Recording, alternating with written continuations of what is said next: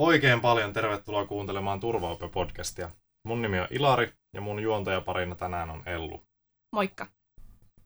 Turvaopeessa me keskustellaan asiantuntijavieraiden kanssa turvallisesta ilmapiiristä sekä opettajuudesta ylipäätään. Ja kuten ajahenkeä nyt kuuluu, niin me ollaan kaikki eri tiloissa tekemässä tätä äänitystä. Ja toivottavasti tekniikka saa meidän kaikkien äänen tallenteelle. Tänään aiheena on opettajan työssä jaksaminen, teema, johon varmasti kaikilla on sanottavaa. Ja onpa siistiä päästä esittelemään meidän jakson vieraat. Oikein menee iho kananlihalle tässä. Eli meillä on Jyväskylän yliopistossa tohtorikoulutettava Anna-Mari Auleen. Tervetuloa. Kiitos paljon ja hei kaikille. Anna-Mari, sun väitöskirja aiheena tällä hetkellä on opettajan työhyvinvointi. En tiedä, se ei ole varmaan ihan tarkka otsikko, mutta suurin piirtein näin. Ja lisäksi sun 2015 valmistunut gradu käsitteli dialogisuutta ideaalikoulun luomisessa.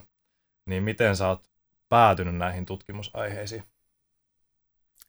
Erinomainen kysymys. No mä aloitan vaikka ensin siitä graduaiheesta, koska se oli näistä ensin. Mua on aina kiinnostanut dialogisuus ja oppilaiden osallistaminen. Ja mä halusin myös perehtyä uuteen opetussuunnitelmaan perusteellisesti. Ja jotenkin tuntui luonnolliselta, että se oppilaiden ideoiden ja sitten sen perusteluonnoksen tutkiminen ja vertailu niin olisi hyvä apuväline siihen. Ja niin se olikin. Ja no sitten väitöstutkimusta, kun niin kuin aloin ajatella, en ollut ajatellut siinä vaiheessa, kun valmistuin luokanopettajaksi, että joskus sellaista tekisin, öö, niin se ajatus tuli luokan opettajana ollessa. Mä kolme vuotta, reilu kolme vuotta olin töissä luokanopettajana ennen, ennen väitöstutkimuksen aloittamista. Ja noina vuosina niin, ö, tapahtui tosi monta opettajan työtä koskevaa isoa muutosta. Ensinnäkin se kunta, jossa mä työskentelin, niin se siirtyi osaksi isompaa kaupunkia, mikä ties organisaatiotason muutoksia. Sitten tuli uusi opetussuunnitelma, joka astui voimaan ja inkluusiota puuhattiin entistä vahvemmin. Ja sitten mä huomasin vaan, että alkoi olla enemmän huolissaan itse opettajien ää, hyvinvoinnista kuin oppilaitten. Ja sitten alkoi miettiä, että no mitä sille asialle voisi tehdä. Ja sitten kuulin, ää, kun olin yliopistoon Jyväskylässä yhteyksissä, niin semmoista TESSI, eli stressi- ja vuorovaikutusluokassa tutkimuksesta, jota Pakarisen Eija ja Lerkkasen Maria Kristiina täällä vetää. Ja siitä siis ne käytännön askeleet sitten kohti sitä lähtivät. Joo. Joo, okei. Okay. Se on varmasti tärkeä tutkimusaihe. Voisin kuvitella, mitä se ikinä sitten tuokaan tuloksina ja, ja tota, jatkokeskusteluna siitä. Mm. Toisena vieraana meillä on tuo työterveyspsykologi, kouluttajapsykoterapeutti, kirjailija ja sanoisin, että hyväksymis- ja omistautumisterapian suomalainen pioneeri Arto Pietikäinen. Tervetuloa Arto. Kiitoksia, hienoa olla mukana tässä. Arto, mitä sä luulet, että mitä haasteita opettajalla on työssä jaksamisen suhteen?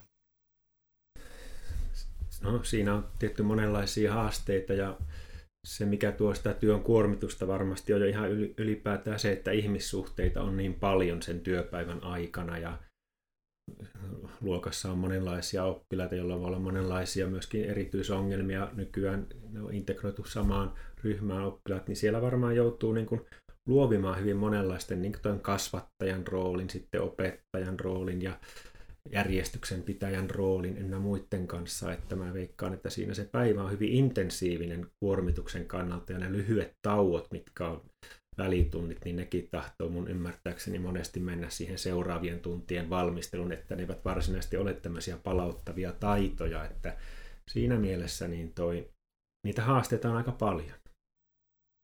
Kyllä, ja voisi nimenomaan kuvitella, että vaikka se tauko olisi niin kuin ajallisesti, niin sä et kuitenkaan mentaalisesti välttämättä lepää siitä, siitä ajatuksesta. Juuri näin, siinä ei tule sitä palauttavaa hetkeä helposti, tai on vaikea saada siihen se palauttava hetki. Joo, ja mitä nyt on sivusta päässyt seuraamaan joidenkin opettajien arkea, niin ne työt tulee myös helposti sinne kotiin. Että sitä on vaikea sitten, kun sen työpaikan oven sulkee, että se päivä niin kuin päättyisi siihen, vaan ne ajatukset ja työt on myös siellä kotona läsnä. Kyllä, kun siinä on tämmöinen hankaluus, niin kuin ehkä ei kaikissa töissä ole sitä, että se valmistelun määrä, sitä ei ole, se ei ole rajattu mitenkään, että se on rajaton ja siinä niin kuin sitten oma tunnollisuus, kunnianhimo kautta halu kehittää opetusta, niin asettaa sitten aikamoisia paineita, että joutuu semmoisen itsensä johtamisen haasteisiin, että miten minä myöskin johdan tätä omaa työtäni niin, että se ei ota ylivaltaa tästä elämästäni, koska meillä on tämä yksi hieno elämä ja kai siihen muutakin haluaa kuuluvan kuin työn. Kyllä. Ja mikä on tavallaan tämän ammatin tai työn suola on myös, että tässä ei tule koskaan valmiiksi, mutta siinä on myös sitten se, että aina voisi tehdä asiat paremmin. Johonkin pitää vaan vetää sitten se oman jaksamisen raja. Aivan, aivan. Kyllä. Mutta seuraavaksi me voitaisiin tehdä tämmöinen pieni kuulumiskierros. Eli vähän olisi kiva kuulla teidän kaikkien, tai meidän kaikkien kuulumisia, ja aloitetaan vaikka Ilarista. Mitä sulle Ilari kuuluu? Joo, mulle kuuluu kyllä ihan hyvää tällä hetkellä. Mä vähän sähläsin tässä aamusta. Olin unohtanut pyörän niin toisaalle kaupunkiin ja, ja tota, Ville lähti sitten sen takia kiikuttaa tuota mikrofonia tonne Anna-Marille. Ja, ja ö, vähän semmoinen hektinen aamu ja huomaa, että, että ehkä on vähän semmoinen jännittynyt fiilis niin kuin siitä, että miten kaikki tekniikka lähtee tässä menemään, kun ensimmäisiä kertoja tehdään. Ja nyt on Ellu myös ensimmäistä kertaa tässä juontajana, mutta on nukkunut ihan hyvät yöunet ja, ja vaikka täällä on vähän harmaa ilma, niin sitten on kuitenkin semmoinen aika optimistinen olo tulevasta mm. viikosta. Joo. Mites Artolle kuuluu? Kiitos. Mä huomasin tässä aamulla, kun heräsin semmoisen aika positiivisen ilmiön, että viikonloppu on hyvin palauttava ja virkistävä viime viikko oli sen opettelu, että Teamsiin siirrettiin kaikki koulutukset ja siinä tätä pedagogiikkaa jouduttiin säätämään ja näitä teknisiä pulmia oli ihan riittävästi. Huomasin, että perjantaina oli takki ihan tyhjä, tyhjä mutta kaksi semmoista päivää, jotka, jossa pääsi toimiin omien arvojensa mukaisesti käyttämään sitä aikaa ja lepäämään ja liikkumaan ja tapaan ihmisiäkin niissä rajoissa, mikä se oli mahdollista, niin mä huomasin tänä aamuna, että olipas hyvin tämä viikonloppu sit mennyt, koska olin niin virkeä ja innoissani odottamassa tätä seuraavaa viikkoa, jossa on myöskin Teamsia enemmän kuin laki sallisi. Mutta näillä mennään. Onpa Joo. kiva kuulla. Kyllä. No entäs Anna-Mari, miten menee? No kiitos kysymästä. Ihan jees. Öö, u- op- uuden opetteluahan tämä on, kun itsekin tekee etätöitä ja asuu itsekseen, niin sitten tavallaan ihmiskontaktista on aika minimissä, mutta onneksi etäyhteydet toimii ja onneksi ulkona voi liikkua. Sen on huomannut, että se on kyllä tällä hetkellä hyvinvoinnin kannalta aivan äärimmäisen tärkeää. Joo. Joo. Kiva olla teidän kanssa tässä hetkessä. Hmm. Kiitos samoin. Mitä Ellu sulle kuuluu? No mulle kuuluu hyvä oikeastaan, voin samaistua nyt Artoon tässä näissä teknisissä asioissa, miksei myös Anna-Marinkin, mutta tota, itsellä kanssa eilen oli semmoisen pitkän englanninkielisen seminaarin nauhoitus, jossa mun piti puhua aiheesta, josta ihan hirveästi en tiedä. Piti tehdä kovasti taustatyötä ja kun sain sen nauhoituksen sitten viimein purkkiin, niin tuntui niin kuin olisi semmoinen kivireki jäänyt jonnekin tonne taakse ja sen vetämisen sai lopettaa. Että on ihanaa, kun saa vedettyä yli jonkun asian, mikä kuormittaa paljon.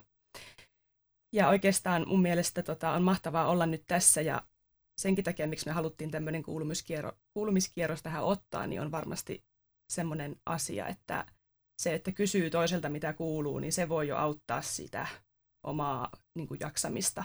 Ja kun saa kertoa ja reflektoida niitä omia tunteita ja kokemuksia ja sitä, miten, miettiä oikeasti sitä, miten menee, niin se on varmaan jo semmoinen tosi tärkeä juttu, mitä työyhteisössäkin pitäisi niin kuin enemmän tehdä, kysyä, miten menee.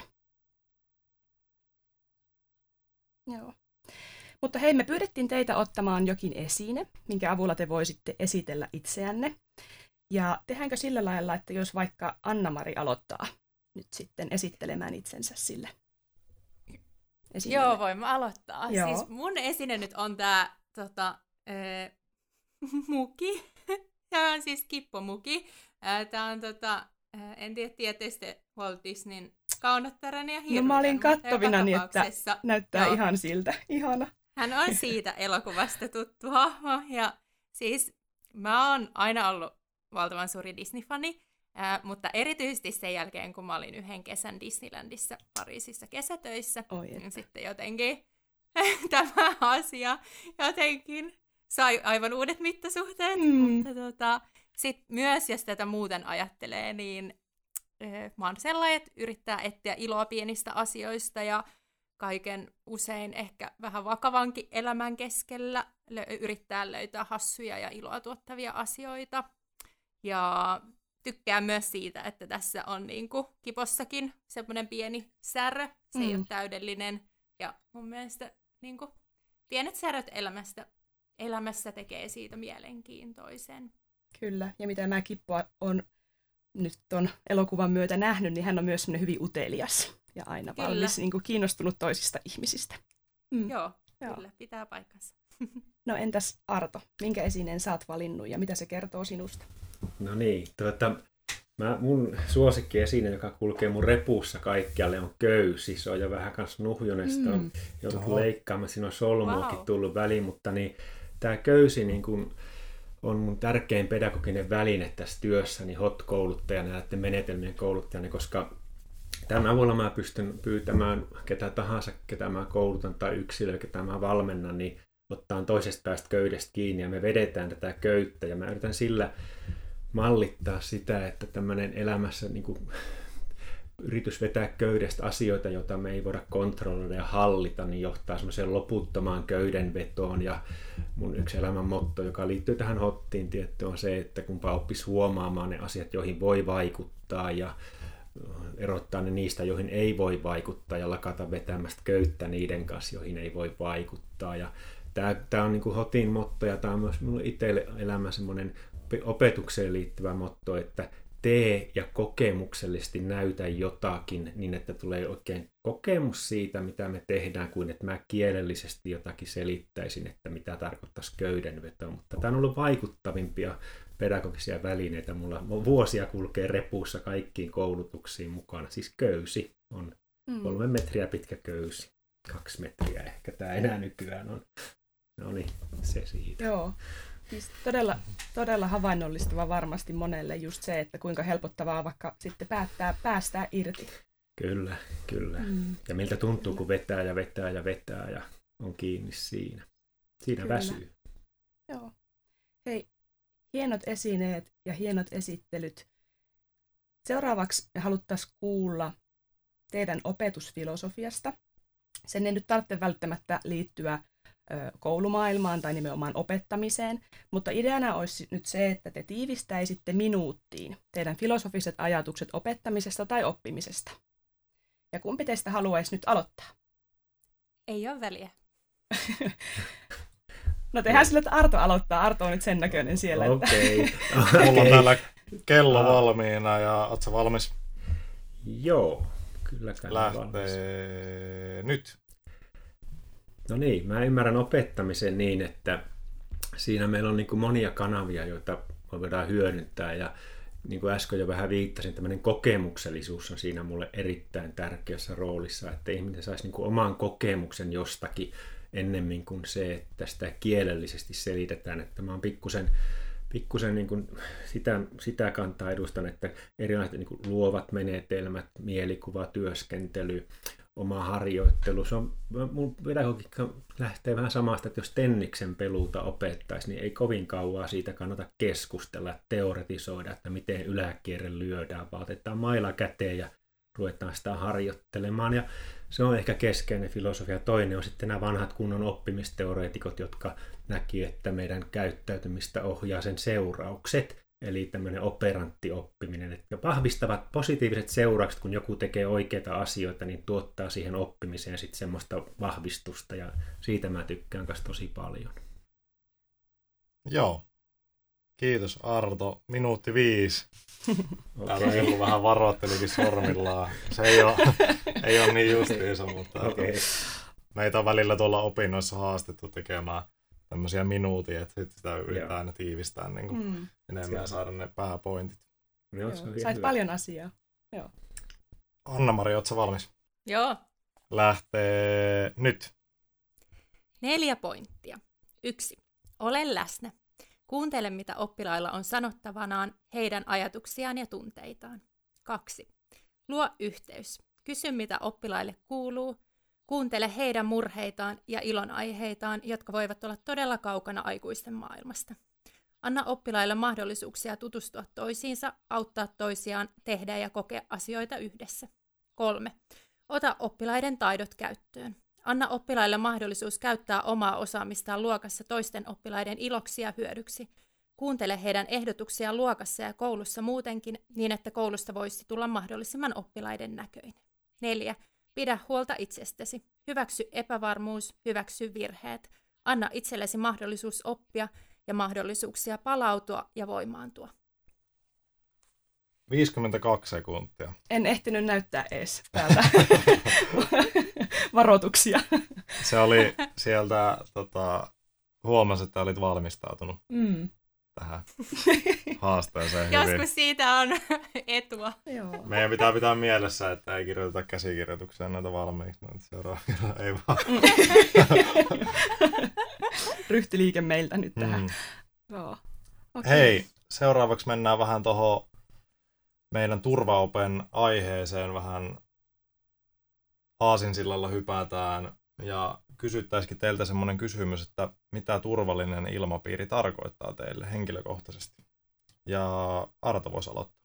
Joo, turvallinen ilmapiiri tarkoittaa isosti sitä, että voi olla oma itsensä, eli inhimillinen.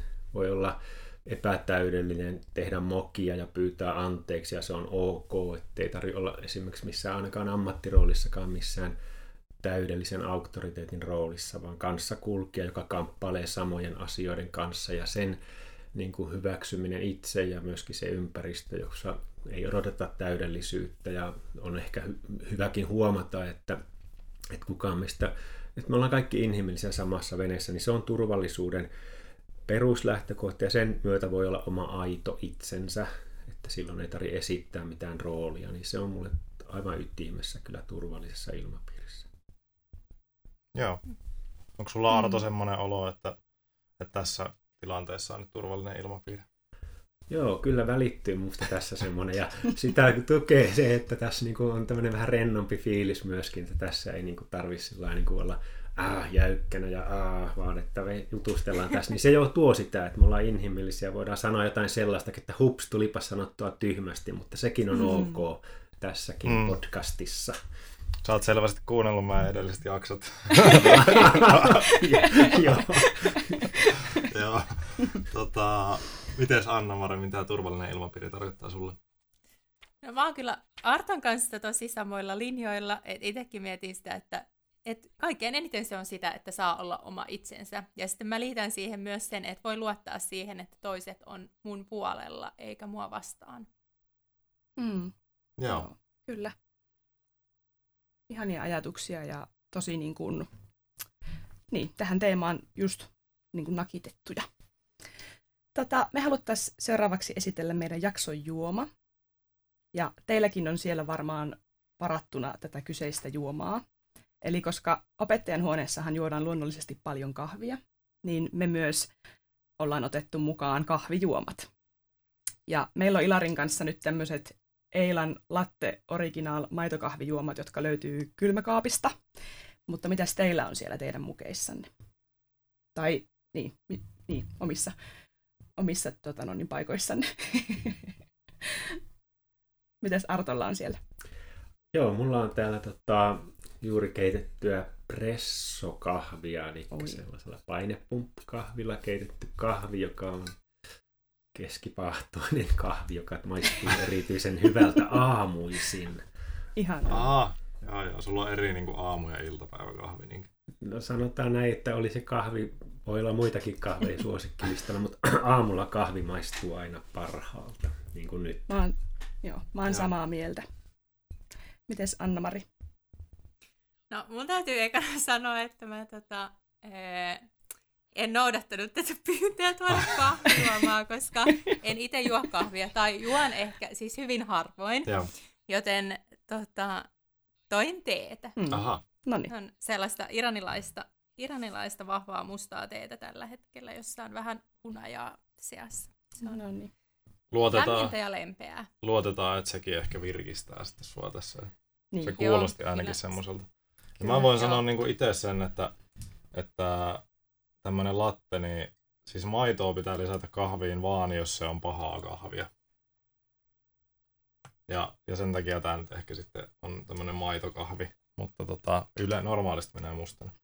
Otetaan kippikset ja hömpsyt ja mennään tota, sen jälkeen, Teillekin etä.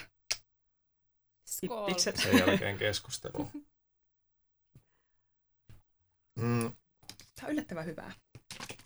Nyt No, ilmanen, ilmanen mainos valiolle. ei kaupallista yhteistyötä.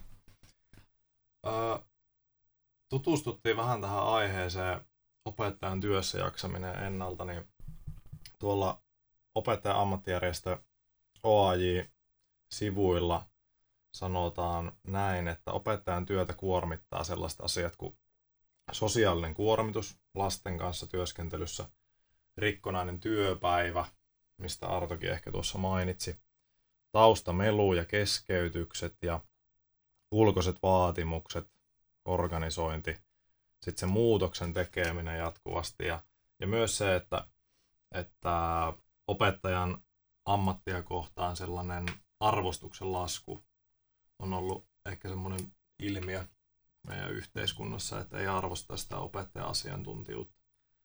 Pystyttekö samaistumaan näihin tai lisäisittekö jotakin?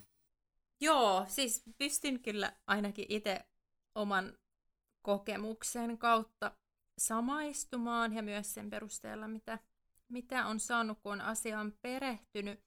Mm, jos mietin, että mitä voisi lisätä, niin ö, sellaisia tuli mieleen, että, että jos ei saa työlleen sitä tukea, mitä kaipaisi, esimerkiksi jos työyhteisössä vaikka, ö, no jos kaipaisi vaikka lisää avustajia luokkaan ihan konkreettisesti, tai ö, jos vaikka näkee asian ihan eri perspektiivistä kuin vaikka oppilaiden vanhemmat, tai sitten myös mietin sitä, että paperityötä on, vaikka siis toki koneella hoidetaan nykyään, mutta sitä on tullut yhä lisää ja se vie aikaa sitten siltä opetuksen suunnittelulta.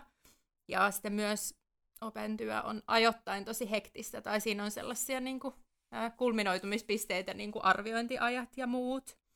Ja sitten semmoinen tuli vielä mieleen, että, että, että siis kun menee vastavalmistuneena opettajana töihin, tai ylipäätään jos menee töihin, niin voi ajatella, että pitäisi olla heti valmis. Ja sitten ei välttämättä puhuta ehkä tarpeeksi siitä, että, että se asiantuntijaksi kehittyminen vie niin kuin muutaman vuoden aikaa niin kuin siinä, että sä teet sitä työtä ja sä opit sitä työtä. Ja muutoksiin sopeutuminen vie aikaa, että, että niin. mutta että sekin on omalla tavallaan kuormittavaa, että jos ajattelee, että pitäisi olla valmis ja sitten niin sit huomaakin, että ei olekaan.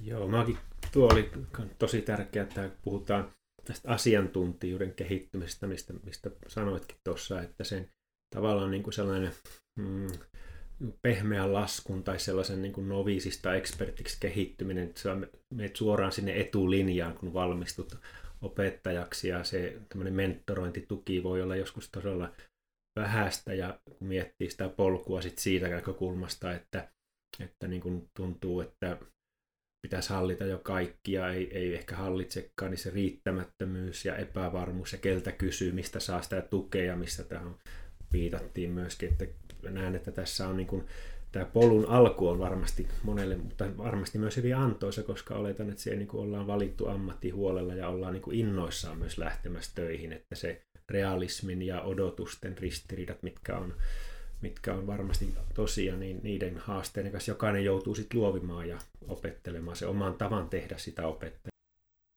Mm, Mm. kyllä.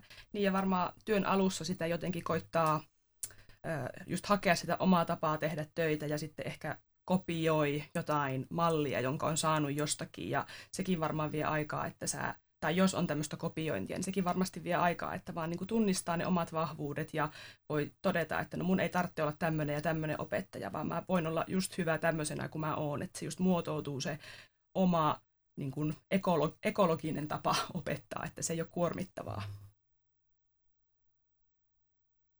Mm. Haluaisitko Anna-Mari vähän kertoa, että tarkemmin, että mitä, mikä se sun väitöskirja-aihe on ja että missä kohtaa sä tällä hetkellä oot sitä sun tutkimusta? Joo, hyvä kysymys.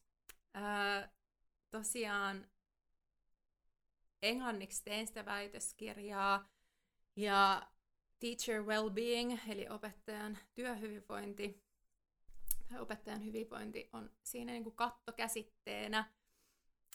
Ja nyt me on tehnyt ensimmäistä artikkelia, teen siis artikkeliväitöskirjaa, eli tarkoituksena olisi tehdä kolme artikkelia, jotka julkaistaan sitten tieteellisissä julkaisuissa, ja sitten siihen tulee semmoinen johdanto-osuus lopulta. Ja nyt minä olen työstänyt ekaa artikkelia, ja tota, sen pääfokuksena on ollut opettajien käyttämät selviytymiskeinot, että mitkä on sellaisia keinoja, mitä opettajat käyttää arjessaan, jotka auttaa, auttaa selviytymään stressistä ja stressaavista tekijöistä, niiden aiheuttamista tunteista. Mm. Joo. Hmm. Okay. Selvä. Ehkä päästään myös myöhemmin vielä tuossa, kun vaihdetaan vähän päästä keskustelua vähän ratkaisukeskeisempään suuntaan. Mutta tota, tämän työssä jaksamisen rinnalle usein niin kuin laitetaan sellainen käsite kuin työuupumus. Niin haluaisiko Arto vastata sellaiseen kysymykseen, että mistä työuupumuksen niin kuin tunnistaa, mitkä on ensimmäisiä merkkejä, miten siihen tulisi reagoida? Joo, mä lähtisin siitä, että ymmärtäisin sitä jotenkin niin, että se on tämmöistä kroonistunutta stressiä. Että stressiä meillä kaikilla on ja se on kuuluukin elämään ja siinä ei ole mitään, mutta se, että se stressi kroonistuu, eli vähitellen yhä niin kuin enemmän mennään miinussuuntaan, että palautumista ei enää tapahdu ja väsymys alkaa olla niin voimakasta, että lepo ei enää elvytä eikä virkistä, niin tämä työuupumus kehittyy vaiheittain ja hitaasti ja siinä kohdassa ne hälytyskellot varmasti on vähän yksilöllisiäkin, jotkut reagoivat enemmän kehollisilla oireilla, päänsärky, unihäiriöt, vatsaoireet. Siinä tulee niin monenlaisia stressioireita, jotka sitten alkaa elämänlaatua heikentämään ja jotkut mielialalla reagoi joillakin kognitiivinen kapasiteetti, eli keskittymisvaikeudet, yö, siinä on hyvin laaja kirjo niitä kroonisen stressin oireita, mutta sitten kun tullaan sinne varsinaiseen uupumuksen vaiheeseen, niin perinteisesti on määritelty tietty, että siellä on se väsy, niin kuin voimakas väsymys, joka ei levolla hellitä, ja sitten semmoinen kyynistyminen, eli se suhtautuminen, asennoituminen, joka vähän on suojakuoren rakentamista kyynistymisen kautta työtä ja oppilaita kohtaan, esimerkiksi työyhteisön jäseniä kohtaan, ja sitten tämä niin kuin oman osaamisen, ammatillisen osaamisen epäily tai kokemus siitä, että se heikkenee, vaikka eihän se oikeasti heikkene, mutta se kokemus ja tunne siitä, että ei halli, työn hallinnan menettämisen tunne, niin ne on niitä, miten sitä perinteisesti on määritetty, kun 90-luvun lopulla lähdin työterveyspsykologin hommiin, niin silloin työterveyslaitoksen ne ekat tutkimukset muistaa, niin siinä oli aika, aika selkeästi näin se määriteltiin. Ja, ja tosiaan ne hälytyskellot toki on yksilöllisiä, mutta noin pähkinänkuoressa tässä. Joo. No mitkä voi olla sellaisia tekijöitä, jotka vaikuttaa siihen, että vaikka ne hälytyskellot lähtee soimaan ja tulee semmoisia merkkejä vaikka, että unenlaatu heikkenee tai ei palaudu viikonloppuisin, niin mitkä voi vaikuttaa siihen, että sitten se ihminen ei osaa toimia parhaalla mahdollisella tavalla, eli napata kiinni siitä uupumuksesta tai väsymyksestä? Joo, siinäkin muutamia, muutamia asioita siihen varmasti vaikuttaa, niin Yksi on tämmöinen tunnollisuus ja sitkeys ja sinnikkyys, niin kuin vähän niin kuin huono, niin kuin tässä ei, ei ole kovin toimivaa käyttäytymistä, mutta se saa niin kuin vaan, että kyllä tämä tästä ja ikään kuin uskomaan, että taas kun luulee pitempi loma tai sinne asti, kunhan tässä selviän, että pohjimmiltaan ollaan aika tunnollista työkansaa sinänsä, että me ei kovin helposti jäädä sairaslomalle suurin osa ihmisistä tai hae apua tai ota puheeksi. Sitten voi olla näitä sosiaalisia pelkoja, että miten reagoi muut siihen, jos itse ilmaisee, että on ihan puhki, että ei, ei taho selviytyä töistä, niin on tämä sosiaalinen leimautumisen pelko, totta kai siellä on niin monia, monia syitä, että meidän on vaikea vähän tunnistaa. Mä vertaan useista siihen, että kun meillä on niin kuin autossa on niin kuin merkkivalo ja niin kuin punaista merkkivaloa rupeaa autossa joku vilkkumaan siinä, niin se ongelma ei ratkea sillä, että me yritetään se punainen merkkivalo saada sammumaan, vaan meidän pitäisi ihan oikeasti katsoa, että mistä se merkkivalo kertoo, koska keho on meidän viisain viestin tuo ja keho on viisas. Se tuo meille viestejä siitä, että nyt on ylikuormitusta, nyt tarvitsisi pysähtyä, tehdä tilannearviointi, että mitä tässä voi muuttaa. Mutta me ei niin olla kovin helposti niitä kuulemassa. Ja sitten tietysti meidän tämmöinen medikaalinenkin maailma vähän suosii sitä, että niitä dumpataan niitä oireita, jotka ovat siis viisaita hälytysmerkkejä, että lääkityksellä hoidetaan oireita ja sitten yritetään sinnitellä vaikka unilääkkeiden avulla töissä, mutta se ei muuta sitä peruskuvioa. Mm, mm. Kyllä. Onko siellä Anna-Mari kaikki hyvin siellä? Mä oon pahoillani, mutta täällä on siis vähän teknisiä ongelmia. Siis kun mä olin ajatellut, että vitsi, ennen kuin tämä öö, lähetys alkoi, että pitää muistaa laittaa tämä piuhaan tämä mun läppäri, mutta enpä ollut muistanut sitä ja nyt tässä on siis sellainen ongelma jostakin syystä, että tämä virtapiuha ei toimi. Öö, mä en saa tätä, että se on olevaisillaan tässä, mutta mä en jostain syystä saa sitä niinku pelaamaan. Niin mä yritän tässä tota, selvittää, kun ei tässä yleensä ollut mitään ongelmia, mutta nyt jostain syystä tässä on joku tekninen ongelma. No niin, mm. toivotaan, että ne siellä kohta ratkeaa ja jatketaan vielä juttua tästä. Mä voin siis kertoa ihan silleen, että, että mä koen, vaikka nyt en ole niinku työtä tehnyt pitkään, mutta, mutta koen, tai en ole siis niinku vakituista työtä tehnyt ollenkaan, mutta koen, että, että mulla on ollut niinku uupumustila omassa mm. elämässään niin kuin useammankin kerran ja se on aika usein tullut tuonne loppusyksyyn, kun, kun tota, on ollut aika paljon noita ö, opintoja ja muita vastuuhommia siinä, niin, niin se on ollut kyllä jännää, että, että sitä on niin kuin tosi hankalaa tunnistaa itse tämä tunnetta. Se, se, niin kuin, se ei ole sellainen, joka hyppää yhtäkkiä päälle, mm. vaan se on semmoinen, mä löydän itsestäni semmoisen, että se on niin kuin edennyt niin hitaasti se tila, että sitten vasta kun joku sanoo se ulkopuolelta, että hei, että sä et nyt vaikuta siltä, että sä voit hyvin, mm. niin sen vasta huomaa siinä kohtaa. Mm. Hei tota, anteeksi, mä keskeytän sen verran, että me vaihdetaan läppäriä, että jos toi toinen saataisiin toimimaan, niin jatkakaa keskustelua, niin mä palaan toivottavasti mahdollisimman... Joo, okei. Okay. Okay, tehdään näin. Moi. Joo, ja itsellä on jotenkin sama, samanlainen kokemus kuin Ilarilla, että on ollut semmoista uupumusta myös omassa elämässä ja on liittynyt työhön ja se on liittynyt myös opiskeluun ja niiden yhdistelmään, että on ollut opiskelua ja töitä yhtä aikaa. Ja sitten siinä myös vaikuttaa itsellä se, että sitä jotenkin ajattelee, että no kaikilla muillakin on yhtä rankkaa tai että kaikki muutkin tekee töitä ja kaikki muutkin har- tai jaksaa harrastaa ja miksi mä en nyt jaksa tehdä tämmöisiä asioita. Ja varmaan tämä sosiaalinen media nyt vielä pahentaa tätä, että sinne laitetaan niitä parhaita hetkiä arjesta ja itselle tulee vaan semmoinen tunne, että, että kun muutkin jaksaa, niin pitäähän munkin jaksaa, että nyt mä vaan jotenkin on heikko tai mä nyt en vaan liiku tai syö tarpeeksi, että sitä rupeaa niin kuitenkin piiskaamaan itseä vielä enemmän semmoisessa tilanteessa, missä huomaa niitä uupumuksen tai väsymyksen her- niin kuin merkkejä.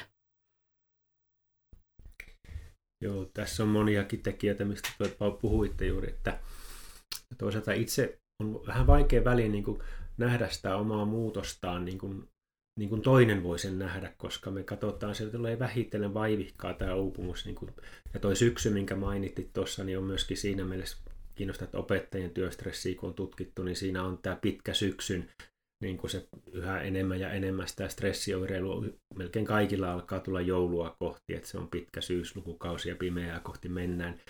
mennään. Mutta sitten tosiaan tämä sosiaalinen vertailu myöskin sitten, että tavallaan kaikki muut näyttää niin pärjääviltä ja jaksavilta, mutta mehän ei nähdä kuin se ulkokuori muista ja se, mitä he haluaa meille jakaa, ja sitten me verrataan sitä omaa väsynyttä sisimpäämme heihin, niin siinä tulee riittämättömyyttä ja ja huonouden tunnetta. Että nämä kaikki varmasti ja monia muitakin tekijöitä vaikuttaa siihen, miksi on vähän vaikea sitten niin kuin tunnistaa ja hakea, hakea pysähtyä katsomaan, että mitä tällä. Mm. Mm. Kyllä. Uh, haluaisit sä Arto, ennen kuin saadaan Anna-Mari taas linjoille, niin tota, me voitaisiin hypätä vähän tässä meidän keskustelussa sinne, sinne puhumaan hyväksymisen-omistautumisterapiasta, joka on tämä sun, tää sun oma ala, eli sen hot-terapian tai menetelmä yhtenä keskeisenä käsitteenä on tämä joustava mieli, ja sä oot siitä kirjoittanut useammankin duodeckimin kirjan, niin haluaisitko kertoa, että mitä se joustava mieli tarkoittaa? Se on niin kuin teknisempi termi on tämä psykologinen joustavuus, josta se on väännetty tämä kirjasarjan nimi. Ja se psykologinen joustavuus, joustavuus viittaa siihen, että miten me tullaan toimeen omien vaikeiden ajatusten ja tunteittemme kanssa, että ne eivät ottaisi liian isoa roolia meidän elämän niin kuin ohjaimissa ja miten me kyetään tunnistamaan sitä, että mikä meille on tärkeää, eli ne omat arvot ja palkitsevat asiat, mielekkyyttä tuovat asiat, niiden tunnistaminen ja sitten siinä näiden niin kuin liitoskohdassa, että miten me kyettäisiin toteuttamaan sitä hyvää elämää, palkitsevaa merkitystä tuovaa elämää, vaikka meillä välillä onkin vaikeita tunteita ja ajatuksia, mieli yrittää meitä houkutella pois, saada meidät niin kuin muuttaa suuntaa.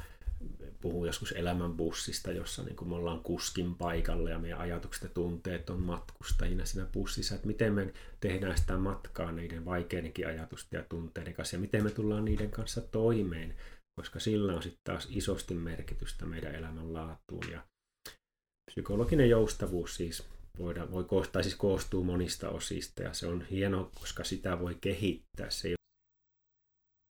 mm. Mm. Joo, ihan samalla tavalla kuin vaikka tunne- ja vuorovaikutustaidot, niin myös se psykologinen joustavuus on, ei pidä ajatella, että, että me joko ollaan siinä hyviä tai, tai huonoja, vaan se on kehitettävä ominaisuus. Mm.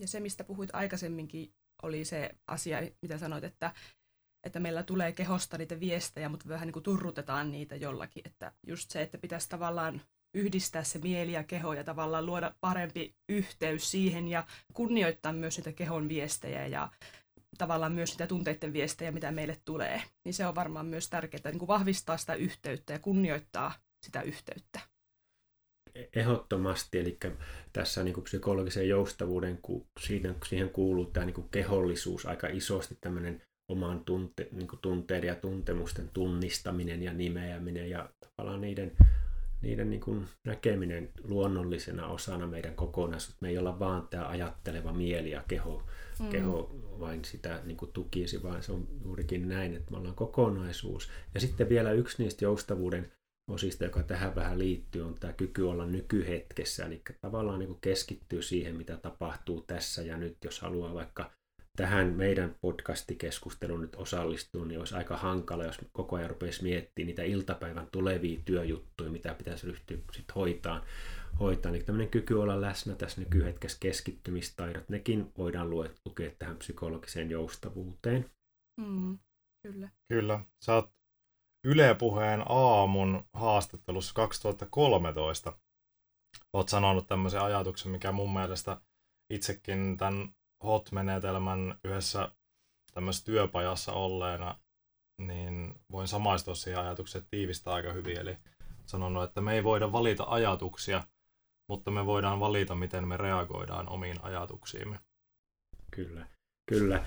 Eli tässä kiteytyy paljon sitä psykologista joustavuutta, eli miten me tullaan toimeen omien ajatustemme, oman mielemme kanssa ja miten me tullaan toimeen omien tunteiden kanssa, jotka myöskin on vähän niin kuin säätila, että niitä ei aina voi valita ja näin ollen niin se elämänlaadun kysymys on juuri tuo, että miten me tullaan toimeen niiden ajatusten ja tunteiden kanssa.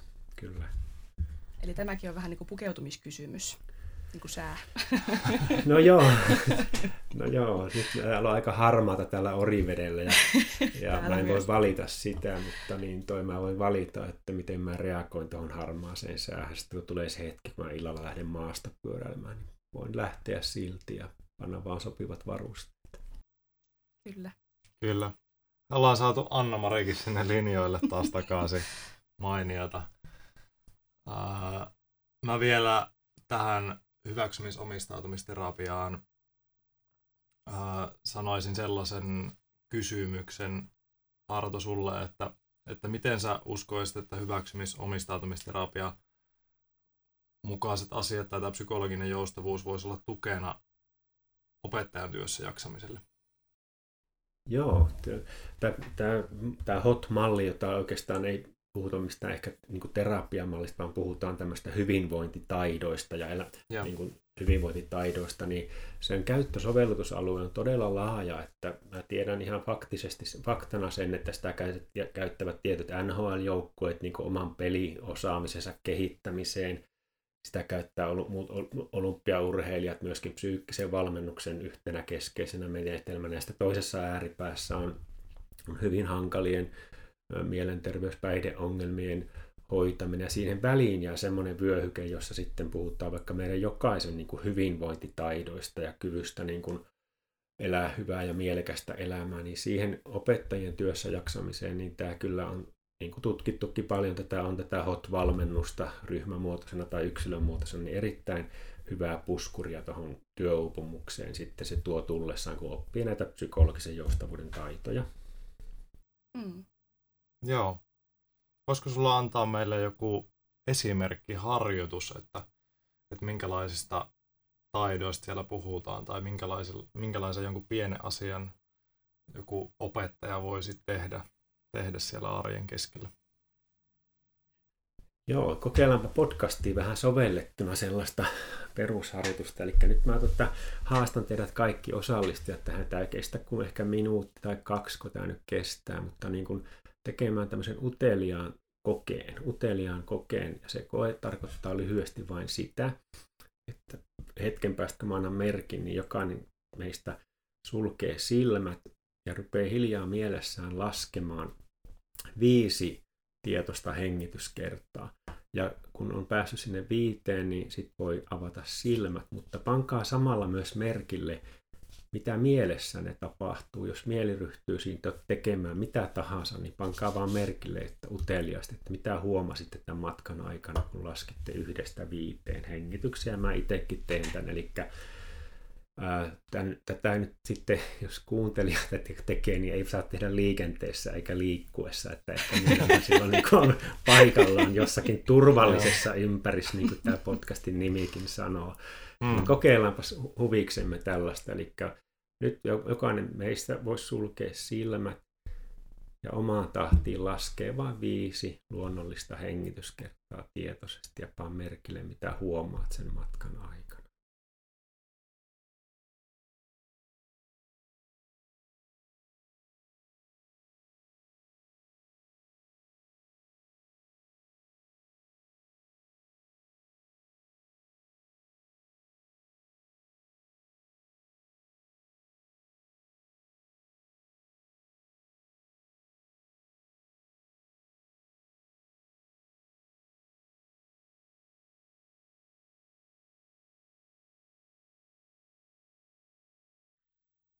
Mielenkiintoista. No niin, ja nyt sitten, jos kaikki on silmät jo aukassut, niin taitaa olla matka tehty. Ja nyt mä kysyn teiltä, että niin, kun teitte tätä lasken hengitystä, niin mitä huomasitte, mitä havaintoja teitte tuon aikana? Mä voin vaikka aloittaa täältä. Joo. Uh, mä huomasin, että mulla oli tuossa teknisten ongelmien keskellä huomattavaa levottomuutta. Joo. Ja sellaista, kun Arto sanoi tuosta, että että meidän ei pidä niin kuin, katsoa liian pitkälle, vaan olla läsnä, niin mun oli aika vaikeaa olla läsnä aikaisemmin, niin mä vähän ehkä nyt sain semmoisen niin kuin, mukavan olotilan jotenkin siitä, että ihanaa, että nyt se levottomuus ja se on ohi, eli mun mieli kävi niin kuin tämmöisissä ajatuksissa. Ja sitten mä myös kuulin tuossa, kun Ellun vatsa kurahti, niin, niin kuulin, kuulin sellaisen ja tein semmoisen havainnon tästä vierestä. Joo, no jos mä jatkan nyt tästä sitten, niin, vai olisiko sulla ollut Arto joku kommentti tähän? No, mä voisin lyhyesti kommentoida, eli tuossa Ilari sä sen, että siinä tapahtui jonkunlaista asettumista tähän hetkeen, ja kiinnostavaa on se, että jos sen pystyy tässä tekemään, koska mieli on myöskin aika mielellään osallistuu ihan kaikkeen, se ryhtyy ratkoon ongelmia hetki hetkeltä, kun se saa tilaa ja se oli ilmeisesti aika hyvin tässä nykyhetkessä läsnä. Ulkoisetkin aistiärsykkeet nappaa huomiota, niin kuin huomasit Joo. tuossa ääni, ääni, mutta ees, toi riittää kiva, kun jaoit ton kokemuksessa. Mm. Mm. Joo, no tota, mulla, mulla oli kyllä, huomasi, että oli jotenkin vaikea hengittää niin kuin palleaan tai tuonne niin kuin alavatsaan. Huomasi, että jotenkin rupesi niin kuin kiristämään tai Ja sitten kun mulla rupesi vatsa kurnahtelemaan, niin sitten mä koitin muuttaa sitä vähän pinnallisemmaksi sitä mun hengitystä, että mun vatsa ei kurise. Ää, mutta huomasin, että tai mulle tämmöiset harjoitteet on henkilökohtaisesti aika haastavia, koska itse ehkä on vähän semmoinen suorittajatyyppi, niin jotenkin tuntuu, että tämmöisessä harjoitteessa pitäisi olla joku tavoite tai päämäärä. Että henkilökohtaisesti itse pitäisi tehdä tämmöisiä harjoituksia enemmän, että siitä tulisi semmoinen normaali tila, että sun ei tarvitse päätyä mihinkään hengittämällä tai muulla. Kyllä, ja tästä suorittamisesta mä otan kiinni vielä sen verran, että kun me tehtiin tämä pieni demo, niin toi, ää, siinä on mahdollista, että se oma mieli alkaa jo osallistumaan siihen jotenkin. Se alkaa niin kuin arvioimaan, analysoimaan ja niin poispäin. Mm. Että niin kuin tämä myöskin tuo näkyväksi sen, että niin toi meidän ongelmanratkoja mieli ei pidä lomaa. Että se on niin kuin, vaikka me haluttaisiin keskittyä hengitykseen, niin meidän oma ongelmanratkoja mielemme kyllä tuo meille ongelman ratkottavaksi ennemmin tai myöhemmin. Tämä oli ihan lyhyt pieni demo, mutta tämä myös kuvastaa sitä, mistä me tänään puhumme. Eli jos mä haluaisin keskittyä johonkin muuhun, en, en tarkoita hengitystä, mutta vaikka läsnäolo lapseni kanssa tai tähän hyvään kirjaan, niin meidän mieli helposti lähtee ratkoon ongelmia vaikka tulevasta työpäivästä. Onko mä nyt valmistautunut siihen tarpeeksi, jäikö joku vielä huomaamatta. Eli tavallaan me ei, meidän on hyvin vaikea saada rauhaa mieleltämme tätä ongelmanratkoja koneelta, että toi pieni demo saattoi jo näyttää. Ja sitten tämä suorittamisen moodi, että mieli haluaa siitä jonkun tavoitteellisen, hyödyllisen. Mm. Ja se on mm. just tätä mielen taipumusta, että keho vaan hengittää, mutta mieli mm. tekee sinne, ar, niin kuin arvottaa sitä. Kiitos toi jaoitto, toi on oikein mm. kuvaavaa miele, mielemme toiminnasta. Kirjaesimerkki. yes. Mites Anna-Mari? No, siis mun oli yllättävän helppo kyllä jotenkin asettua tohon. Ee, siis ehkä se oli just, kun se oli ihana lyhyt se aika, ja musta tuntuu, että jotenkin mä aloin vaan tuntea kehossani sen siis hengitykseen, ja se tuntui, että sai semmoisen mielikuvan siitä, että menisi jotain semmoista tietä niin kuin eteen ja taaksepäin, ylös ja alas. Se semmoinen oikein jotenkin semmoinen, niin kuin... ja sitten omat syvän, sydämen lyönnit alkoi kuulua tosi voimakkaasti. No, aika hienoa. Wow. Tuo kehollisuuden niin kuin, rytmi ja toi niin kuin, asettuminen oli sulle helppoa tässäkin ympäristössä, että me ollaan podcastia tekemässä, niin aika hienoa. Mutta, mutta, mutta niin kuin sanottu, niin tässä ei ole mitään oikeaa suoritusta, että kaikki mitä me huomattiin on kiinnostavaa ja tämä niin kuin tuo näkyväksi niitä ilmiöitä, minkä kanssa me ihan arjessakin tietty kaiken aikaa kamppailla ja ollaan tekemisissä, eli läsnäolo, nykyhetki, tuleva, mennyt. Mieli on aikakone, se vie meitä tulevaan ja keho ja hengitys on nyt. Mm. Ankkuri. Yes. Kiitos Arto, kun vedit ton harjoituksen tähän. Varmaan niin kuin jokaiselle kuulijallekin ihan hyvää, mutta myös tähän hetkeen oli jotenkin tosi mm. hyvä harjoitus, että me pysähdyttiin tähän yhteiseen asiaan. Haluatko sä Arto kertoa, mitä sulla tapahtui tässä? Joo, mulla tapahtui sitä, että kun mä tuossa olin vähän kahdessa roolissa, että mä ohjasin tätä ja sitten tein itse, ja mä huomasin sen, että niin toi mun mieli niin kuin teki sitä normaalia arviointityötä, että oliko tämä nyt ihan tyhmää, mitenhän tämä toimii tässä, tää, tää, tää. ja sitten mä taas laskin sitä hengitystä, eli se laskeminen tavallaan oli, helpotti sitä keskittymistä, mutta se mieli taustahälynä kyllä pyrki tunkemaan omat tärkeät sanottavansa tähänkin harjoitukseen. Mm. Ja se on ihan hauska huomata, että näin se mieli toimii, ja mun on sitten mahdollista oppia niin kuin vaan säätämään sitä, että miten mä reagoin niihin ohjeisiin ja neuvoihin mitä sieltä, tai arviointeihin, mitä sieltä tulee. Jos saa sanoa niin kuin tuohon Arton kommenttiin, niin siis mun täytyy kyllä sanoa, että, niin kuin, että kiitos kun vedit ton harjoituksen, koska niin kuin, että vaikka itsellä sulla olisikin ollut sellainen olo, että, että mitä hyötyä tästä, tai että onko niin, tästä niin. just tästä hetkestä hyötyä, niin siitä todellakin oli, ja itse ainakin koki, että se oli tosi voimauttava kokemus, että tajus, että hei, että, että ainakin lyhyeksi hetkeksi niin kuin pystyy menemään semmoiseen kuplaan ja keskittymään vaan siihen hengitykseen, että sit siitä voi saada ehkä semmoisen voimavaran tulevaisuudessakin, että hei, että se voi onnistua, että niin kuin minuutin nyt aika usein pystyy Joo. kuitenkin Joo. ottamaan itselle aikaa. Kyllä, tämmöinen heng- hengähdystauko toimi tässä sulla Kyllä. hyvin ja hyvä, kiva kuulla se ja toi, niin mitä sun piti vielä sanoa siitä? Mun piti ehkä siitä sanoa No joo. Taisi mennä joku, jotain ajatuksia. Niin juu, että se ajatus siitä, että vaikkapa tässä harjoituksessa, että jos mun mieli tässä sanoo mulle etukäteen, että no ei tällaista nyt kehtaa tässä vetää, niin nythän mä voin silti valita, että mä vedän sen harjoituksen. Eihän mun ole mm. pakko totella omaa mieltäni. Totta. Ja siinä mielessä tämä mielen diktaattori mm. tai käskyttäjä, niin se on, se on tärkeä purkaa sen vaikutusvaltaa vähän meidän jokaisen, mä uskoisin. Kyllä. Ja mä voin sanoa omasta kokemuksesta semmoisen, että jos ihmiset haluaa enemmän tämän, tämän suuntaisiin harjoituksiin tutustua, niin esimerkiksi tuolta oivamieli.fi-sivustolta löytyy paljon hyviä harjoituksia, joista jokainen voi löytää omanlaisia ja hyvin matalalla kynnyksellä mm. ääninauhoja tai luettuna. Kyllä. Varmaan myös sieltä joustavamieli.com tuolta Arton sivustolta löytyy. Joo, kyllä. Kyllä. Tota, otetaan vielä Anna-Marikin sillä tavalla tähän meidän keskustelun mukaan ja käydään semmoista vuoropuhelua siitä, että mitä te ajattelette, että mitkä on opettajan työstä palautumisen kulmakivet? Eli tässä on tullut monta kertaa nyt esille se, että, että miten me niin palaudutaan siitä kuormittavasta työstä. Totta kai on tärkeää myös tehdä sitä työstä semmoista, joka ei kuormittaisi, mutta että, että miten me joko pidettäisiin se työ palauttavana tai miten me palauduttaisiin siitä. Mitkä on kulmakivet? Hmm. Äh, hyvä kysymys. Mä oon itse perehtynyt eniten sellaisten kuin Richard Lasaruksen ja Susan Folkmanin teoriaan, jotka jakaa stressistä selviytymisen sellaisiin ongelmasuuntautuneisiin keinoihin, joilla pyritään ratkaisemaan se itse ongelma, niin kuin oli se sitten vaikka haastava tilanne jonkun oppilaan kanssa, että siihen etitään niin kuin käytännön keinoja siellä työyhteisössä tai mitä nyt ikinä onkaan. Saat avusta ja tukea tai kenen vaan niin kuin näkökulmia sitten siihen asiaan.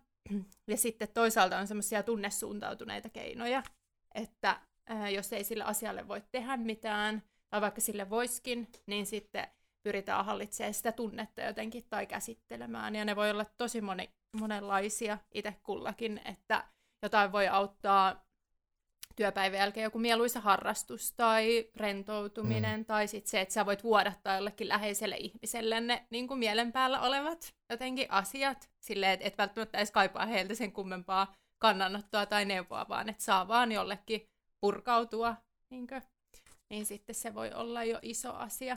Niin semmosia.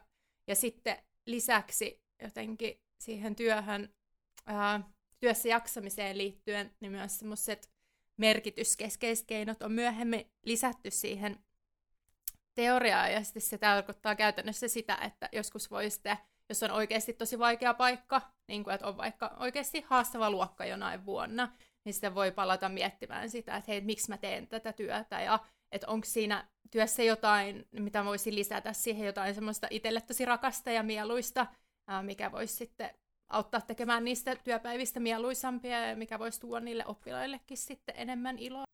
Hmm. Joo. Voitaisiin tähän väliin ottaa yksi kuulijakysymys, eli Noora Lakaniemi on kysynyt tämmöisen kysymyksen, että oppilaiden tuen tarve ja opettajan resurssit. Miten käsitellä riittämättömyyden tunnetta? Niin olisiko sulla tähän aiheeseen, tai mitä tuossa kerroitkin, niin jotenkin vielä tarkennettavaa siihen, että miten sitä riittämättömyyden tunnetta voisi niin kuin käsitellä? siinä työssä?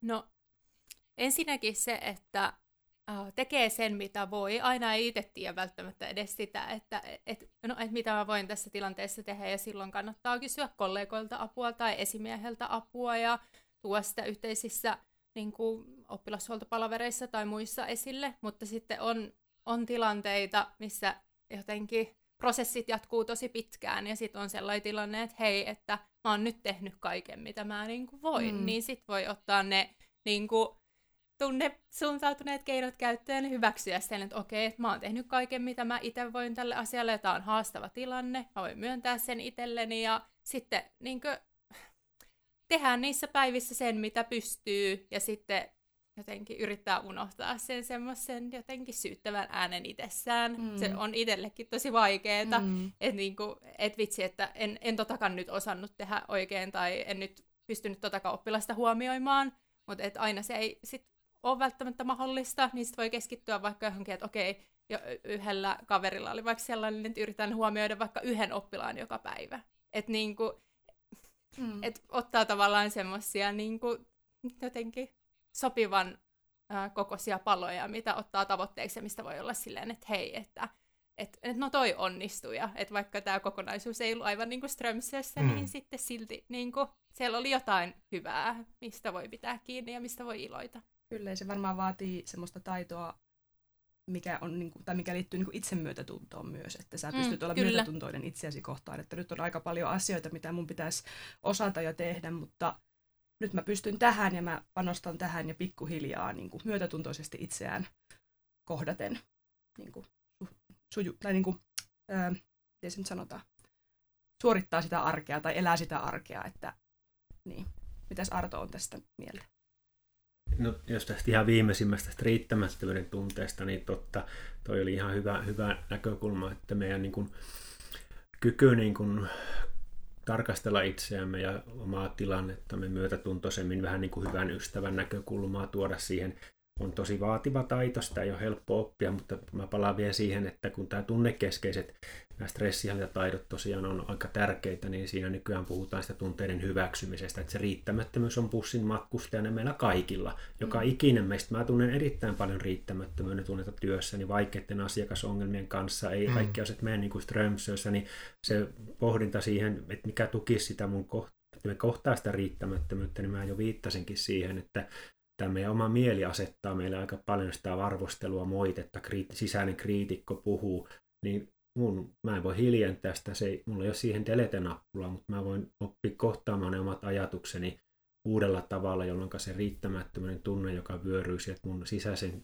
vaativuuden tai kriitikon niin kuin äänestä, niin mä voin, opin reagoimaan siihen hyväksyvällä tavalla, että on ajatuksia, joita mun mieleni tuottaa. Ja tämä, nämä tunnekeskeiset menetelmät, niin ennen oli sellaiset, että pyrittiin niin kuin hallitsemaan niitä tunteita. Nyt lyödään kättä tunteiden kanssa, että sinä olet osa tätä minun matkaani ja kaikilla meillä on näitä tunteita. Mm, ja niitä on niin kuin laidasta laitaan. Joo. Eli ei voida valita, ei voida valita vaan niin kuin yhden suunnan tunteita, vaan niin kuin ne pitää ottaa kaikki vastaan. Mm. Aivan, ja sitten kun tässä puhutaan vaikka riittämättömyydestä, mä puhun kohta palautumisesta, joka on kiinnostava aihe, mutta se riittämättömyys myöskin tunteena kertoo meille, hotissa isossa roolissa on arvot. Että se voi tarkoittaa juurikin sitä, että mä haluan olla hyvä opettaja, mä haluan tehdä työni hyvin, tätäkin oppilasta auttaa parhaani mukaan, ja se ei ole helppoa. Mm. On niin mm. paljon oppimisen haasteita, eli tunteet, riittämättömyys, epävarmuus, avuttomuus, ne voi kertoa meille todellakin siitä, että me halutaan olla hyvä, auttava ja oppimista tukeva siinä työssämme, ja silloin ne tunte ei ole toista ilman toista. Jos mm-hmm. oma työ olisi hällä väliä, että mitä sitten vaikka tässä mitään kukaan oppiskaan, niin tuskin tulisi riittämättömyyden tunnetta. Että se kertoo arvoista aina. Tunteet mahtava viestintoja meille arvoista, mutta joskus ne ottaa niin kuin väärän roolin, semmoisen diktaattorin roolin tämän mielen kautta, että sun on pakko, sun täytyy, tai muuten olet huono opee, se sanoo se mieli. Mm. Ja se ei, ole, se ei ole arvopohjasta, vaan se on sitä mielen diktaattoriluonnetta enemmänkin. Mä tunnistan itsestäni niin kuin tämän jotenkin nauhoituksen aikana ja myös tätä podcastia tehdessä niin kuin paljon sitä riittämättömyyden tunnetta, mm. mutta, mutta sitten jotenkin se on jo se, kun sen tunnistaa ja sen sanoo ääneen, niin se auttaa mut ajattelemaan sille niin kuin eri raiteille siinä. Se auttaa mut sille raiteille, että hei mä en ole mikään media ammattilainen, mä en ole vielä edes valmistunut opettaja. Mm. Mm. Ja Joo. mun ei tarvii niin kuin, osata näitä asioita valmiiksi, vaan me ollaan tässä kaikki keskeeräisinä. Ja se auttaa jo niin kuin, suhtautua siihen tilanteeseen. Mutta se, jotenkin se tunnistaminen on se, se hyvin oleellinen asia ainakin itselle omien tunteiden käsittelyssä. Kyllä. Ja voi kääntää se vähän päällä, että olisipa kumma, jos en tuntisi riittämättömyyttä tässä tilanteessa. Sehän, sehän vasta kummallista olisikin, mm. koska juuri näin se kertoo, että haluaa tähän panosta ja näin poispäin. Mutta hei tuosta palautumisesta vielä. Mm. Kun siitä lähti se kysymys liikkeelle, niin mä tuosta palautumisesta mietin paljon sitä, kun tota, jos ajatellaan niin kuin me, Sport Tracker on semmoinen, jolla niin kuin liikuntaa voidaan rekisteröidä. Sitten se antaa semmoisen tuntimäärän, että palautumisaika noin ja noin monta tuntia.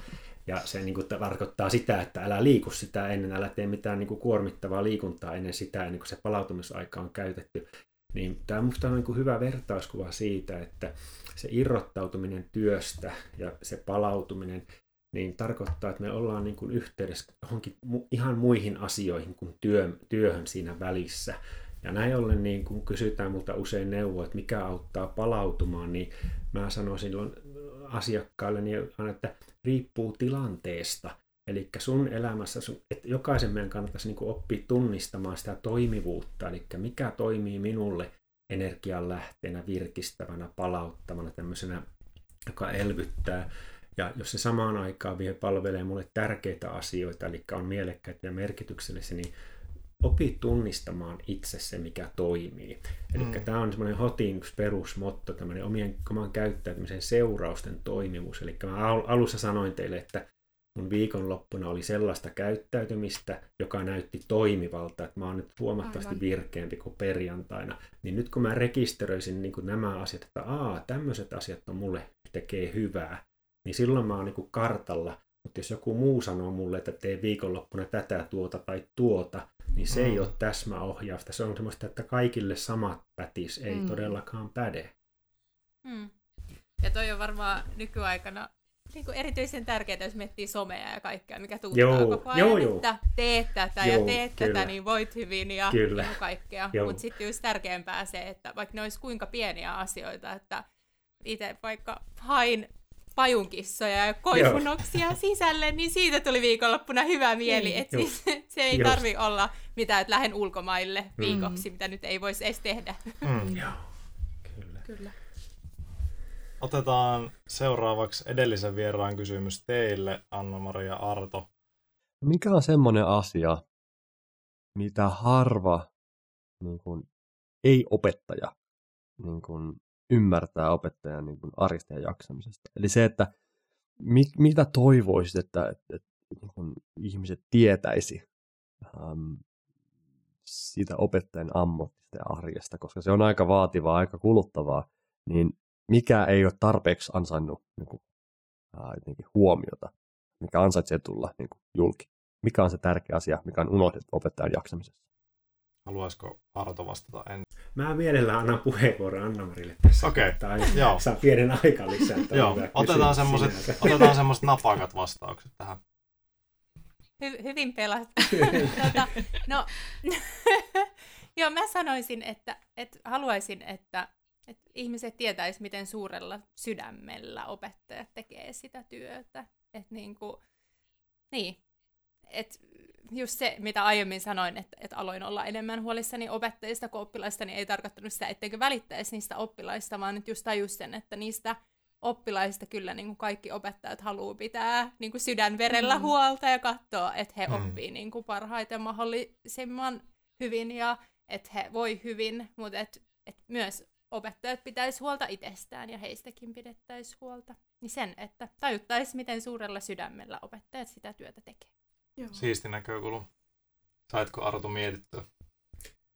No kyllä tuosta on niinku, mukaan just tämä dialogi on tässä niin hieno, kun ollaan porukalla tässä, että niinku ajatusta, niinku siitä tulee omia ajatuksia mieleen, niin tämä on tätä yhteisölliset parhaimmilla vaikka etänä kyllä. ollaankin. Et mä niinku kans, kans niinku sitä näen, että opettajaksi hakeutuminen ja asian ammattiin valmistuminen nykyään, niin se, se on niinku, täytyy olla todella niinku jotenkin se on niin kuin arvopohjainen valinta, koska sinne on tosi vaikea päästä ja on niin kuin varmasti niin kuin motivaatiot kohilla, että ne ihmiset tosiaan niin kuin tekee parhaansa.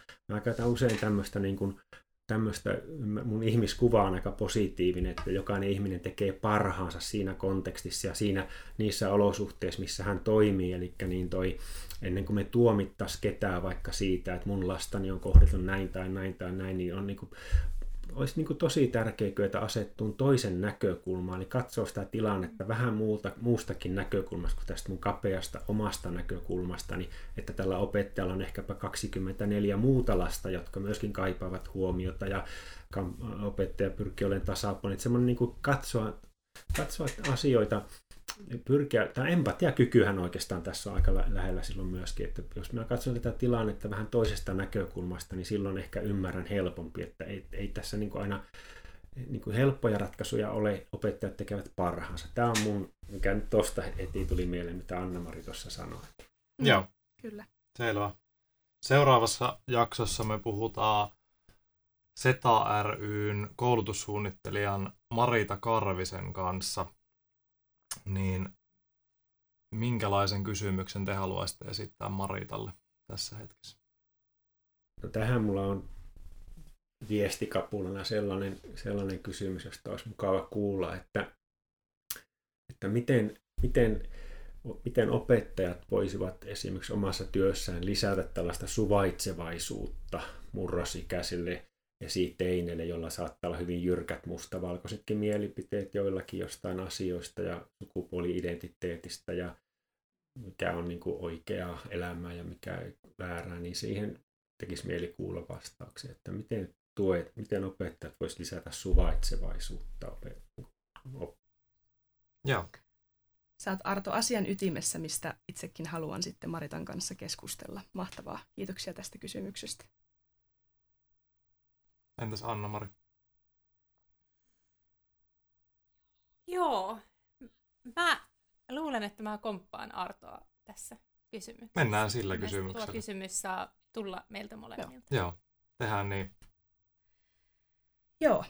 Sitten tota, me haluttaisiin kiittää teitä tästä, että tulitte meidän vieraksi tähän jaksoon. Ja me ajateltiin, että nyt tähän ajan kohtaan ja näihin tiloihin liittyen voisi olla kiva antaa teille joku pieni kiitos liittyen ulkoiluun ja ulkona olemiseen. Eli me haluttaisiin antaa teille molemmille merin, merinovilla sukat, koska nyt tosiaan Oi. halutaan, että tekin vietätte aikaa, aikaa siellä lenkkipoluilla ja ilmeisesti Arto siellä maastopyöräilypoluilla. Niin, Kyllä. ja totta kai, koska ulkoiluhan on välineurheilua, niin kaikkien varusteiden pitää olla mintissä. Hei, kiitoksia paljon. Kuulostaa kyllä lämpimältä lahjalta. Joo. Kyllä. Aivan ihana ajatus. Kiitos. Otetaan tämän jälkeen teidän vielä nuo osoitteet ylös, niin sitten saadaan lähetettyä ne teille postipaketteen.